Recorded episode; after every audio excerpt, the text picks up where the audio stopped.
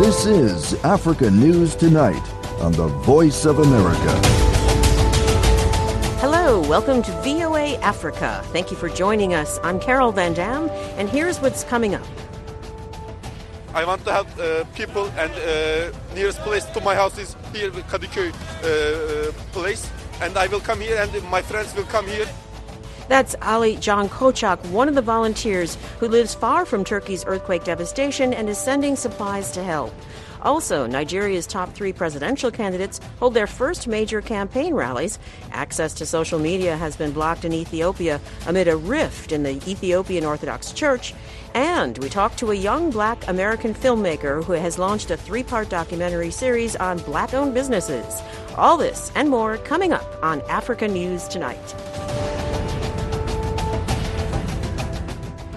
February is Black History Month here in the United States, and all month long we're featuring historians, authors, and entrepreneurs.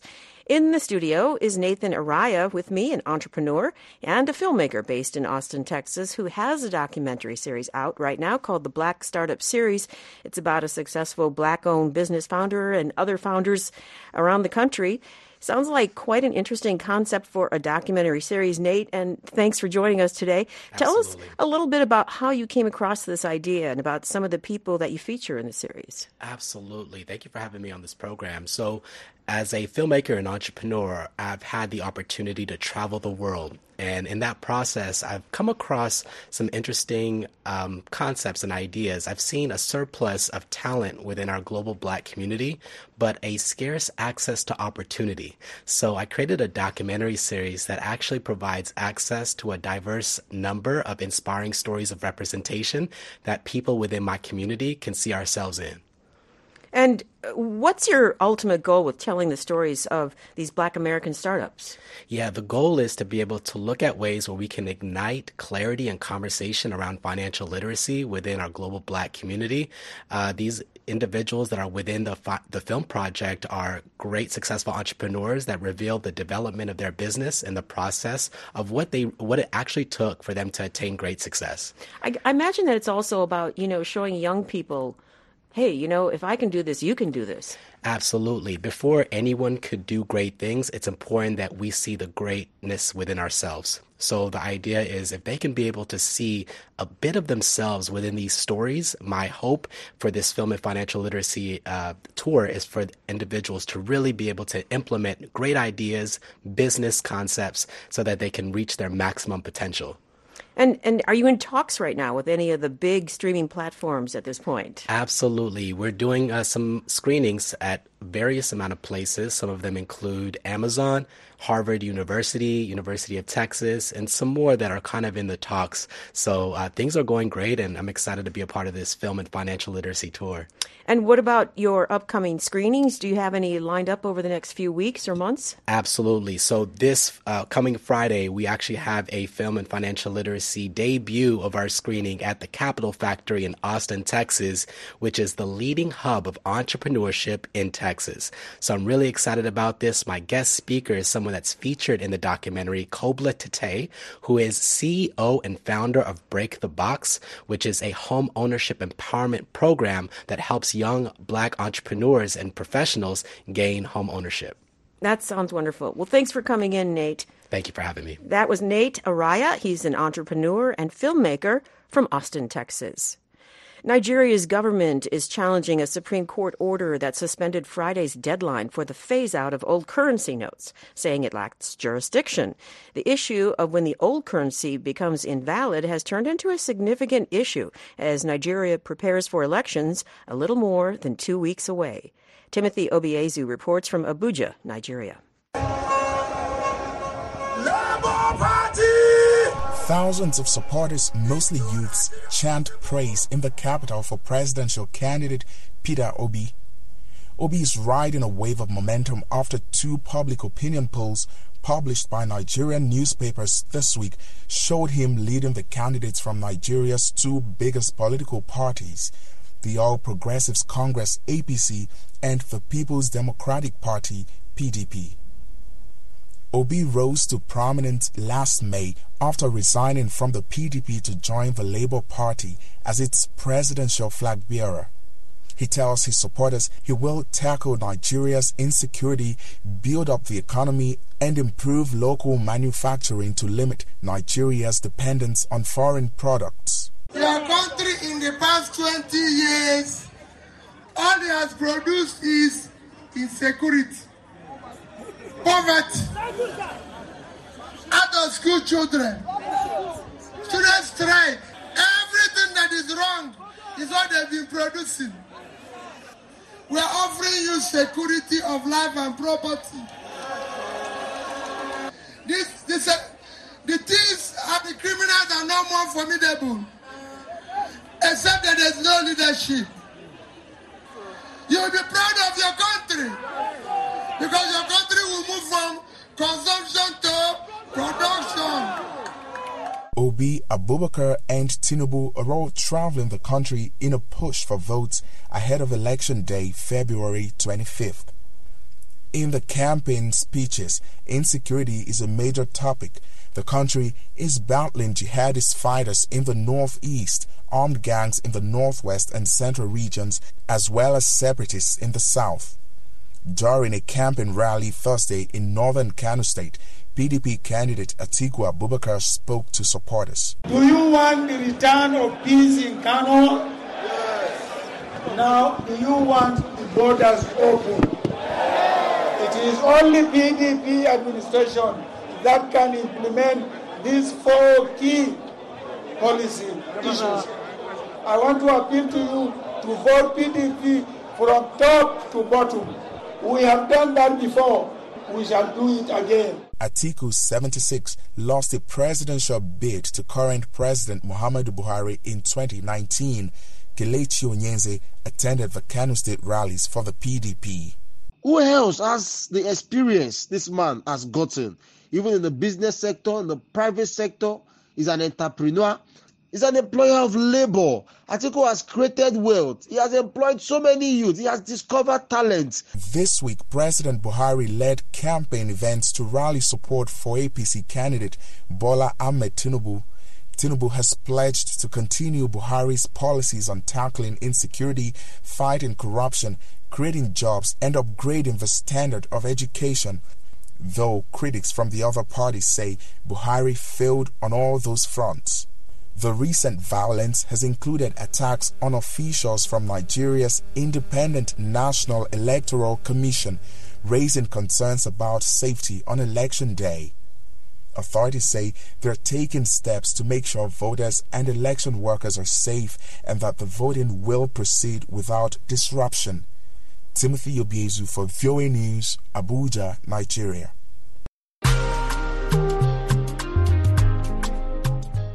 In the aftermath of Turkey's devastating earthquakes, there is growing desperation among survivors in that country and Syria, and increasing anger over Turkey government's response. But as the death toll passes 22,000, many across the country are mobilizing with opposition mayors to help. It's happening even in places that were not hit, like Istanbul, where Dorian Jones reports. All through the night, people in Turkey's main city bring supplies for earthquake survivors. Two wedding halls are now distribution centres for aid donated from across the city. Elif Polat is a salon manager and is now in charge of sending aid to quake survivors. She said we opened the wedding halls the first morning. There is incredible help coming from everywhere. The aid is mostly food, blankets and duvets, as well as hygiene goods, diapers, an incredible amount of goods all in first quality.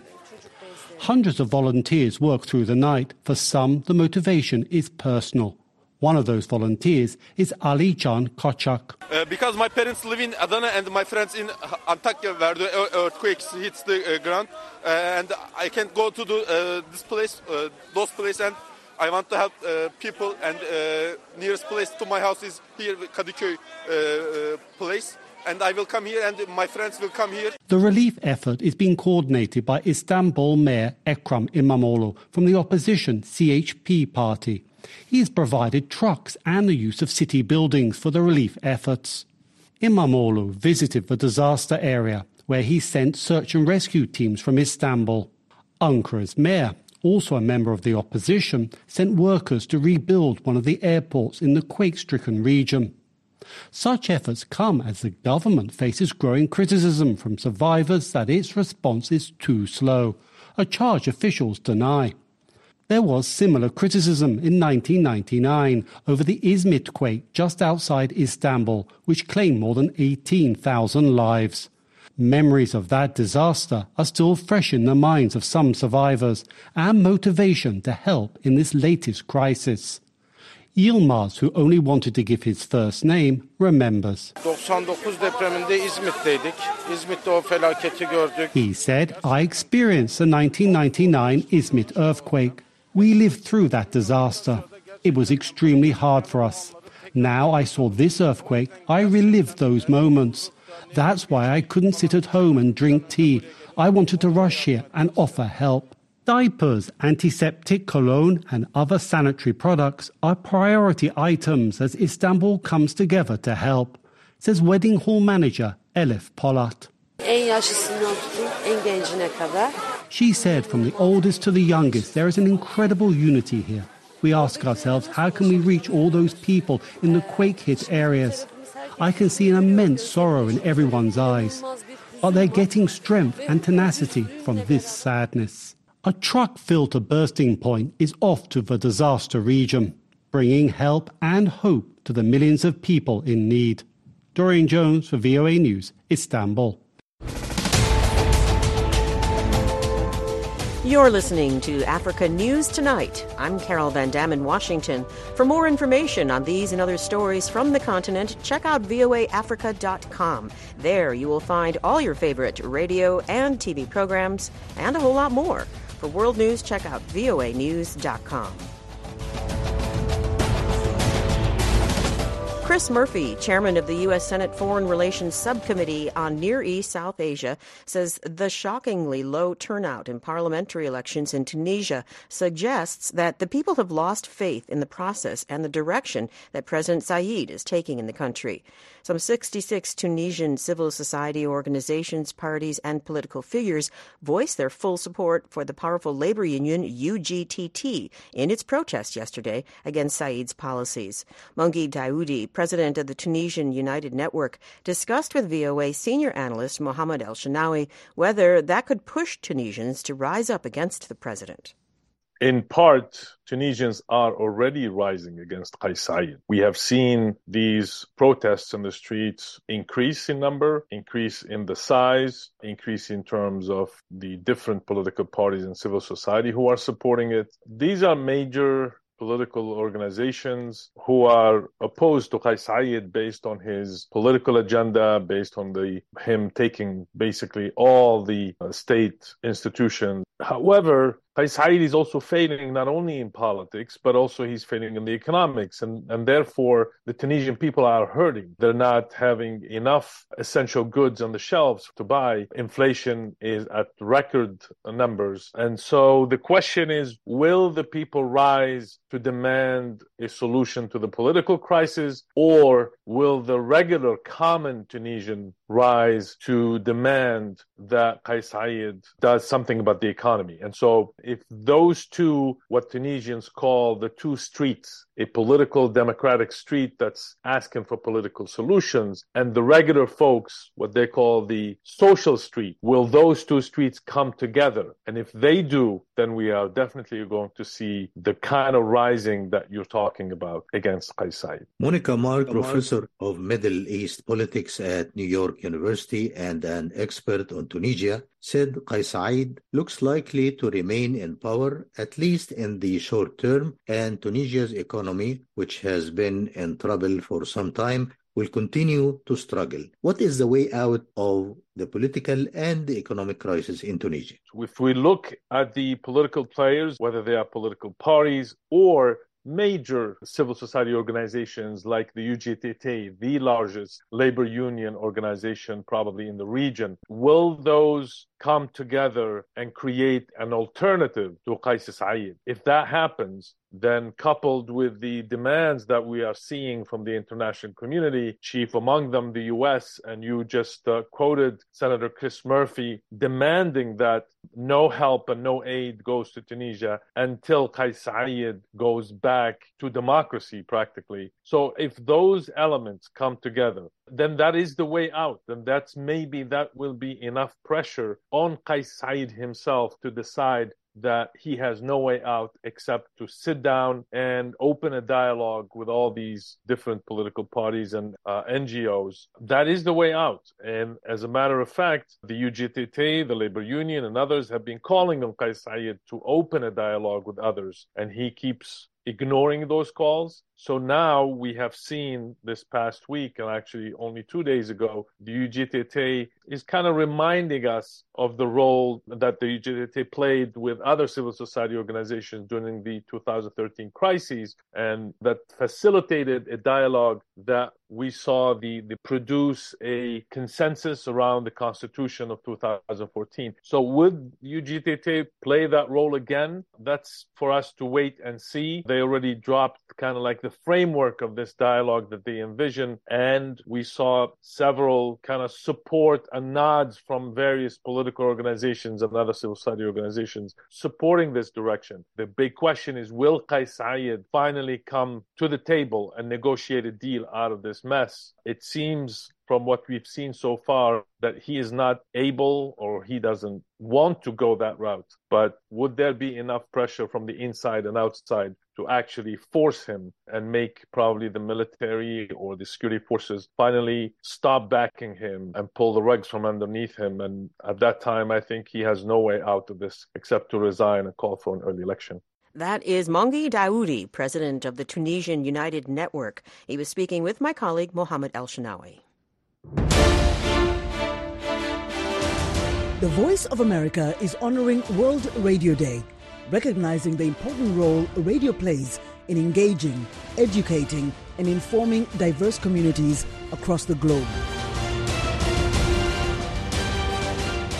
Radio remains one of the most trusted and used media in the world, helping to influence ideas, open dialogue, and shape public opinion.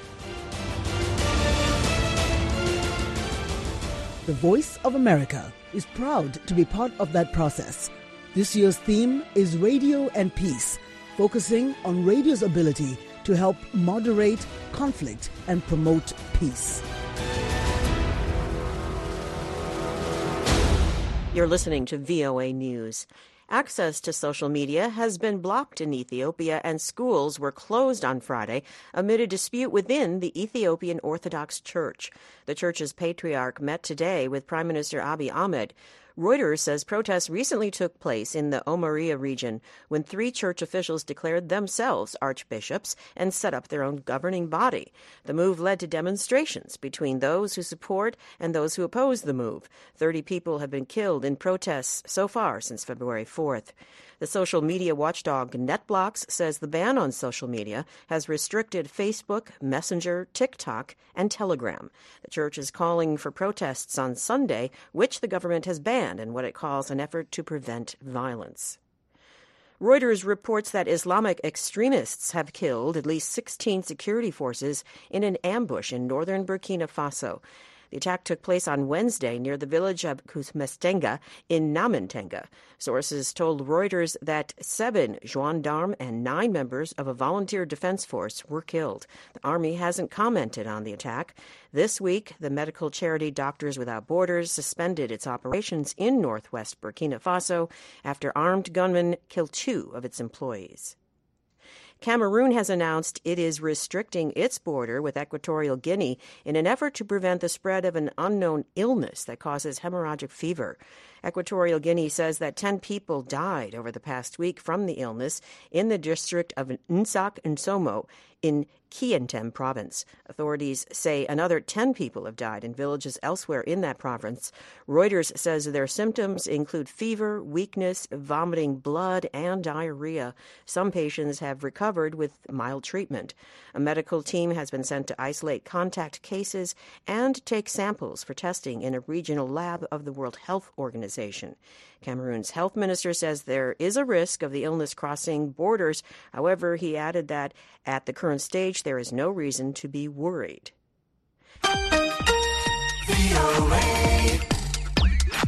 VOA Africa is your trusted source for news, sports, entertainment, and music. Stay engaged with VOA Africa. We love to hear your voice. Call us 24 7 on WhatsApp and leave a message. Leave comments, requests, or greetings. We may play your message on VOA Africa. Dial the international code plus one, then 202 258 3076. VOA Africa is always happy to hear your voice. The number again is the international code plus one, then 202 258 3076.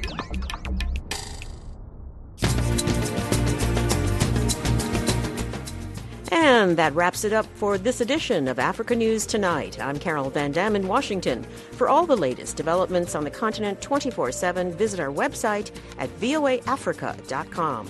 On behalf of our producer, Mukbil Yabro, and our engineer, Helen Kurdian, thanks for choosing the Voice of America.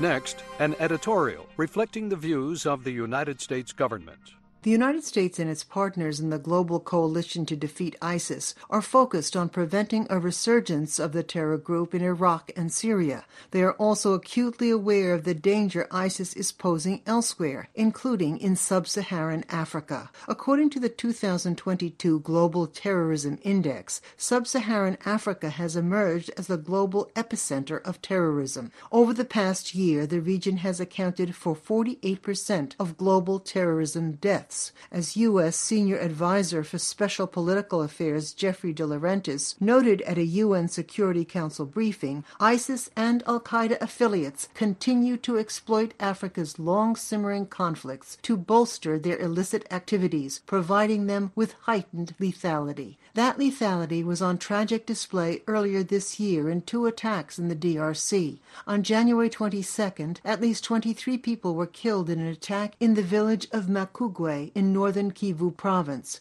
ISIS DRC, also known as the Allied Democratic Forces or ADF, claimed responsibility. On January 15th, the same group exploded a bomb in a Pentecostal church in the city of Kasindi, leaving at least 14 people dead and wounding dozens. According to the United Nations, the ISIS DRC is one of the deadliest Islamic State affiliates in Africa. Since April 2022, it is responsible for the killing of at least 370 civilians and the abductions of several hundreds more the U.S. State Department designated the group as an Islamic State affiliate and foreign terrorist organization in 2021. At a press briefing, State Department spokesperson Ned Price deplored ISIS's despicable activity. We've consistently condemned ISIS DRC for the cowardly attacks, bombings that they've carried out against the civilian population in this part of the DRC, he said. The fact that they would attack a church makes what they have done even more dastardly and contemptible. To counter ISIS in Central Africa, The United States has imposed sanctions on ISIS DRC leaders and financiers. It is also working with African partners on governance, development, and security, underscoring what White House Homeland Security Advisor Liz Sherwood Randall told the UN Security Council in November. A successful counterterrorism strategy in Africa must always be built on and led by citizens of the countries that we are working to support. The United States, she said, stands with the African governments and the African people who are confronting this every day. That was an editorial reflecting the views of the United States government.